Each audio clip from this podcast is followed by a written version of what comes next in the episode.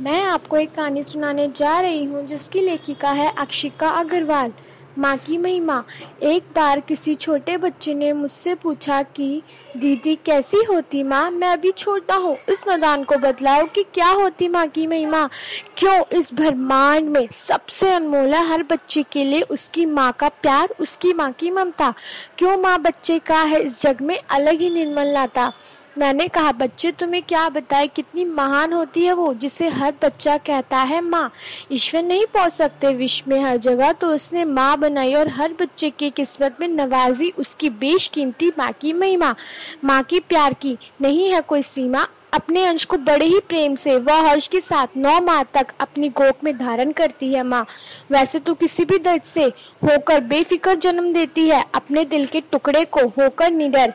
पर जब भी होती है उसके लाल को कोई हानि, सह नहीं पाती वो उसका दर्द। काप जाता है उसका ममता भरा जिगर। देख अपने बच्चे को परेशान।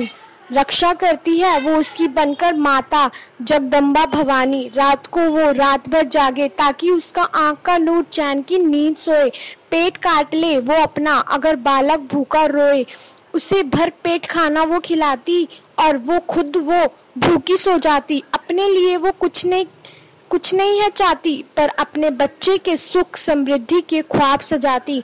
खुद चाहे वो निरक्षर हो पर साक्षर उसे बनाती। वक्त आने बेटे के सार सहरा बाँध धूला उसे बनाती।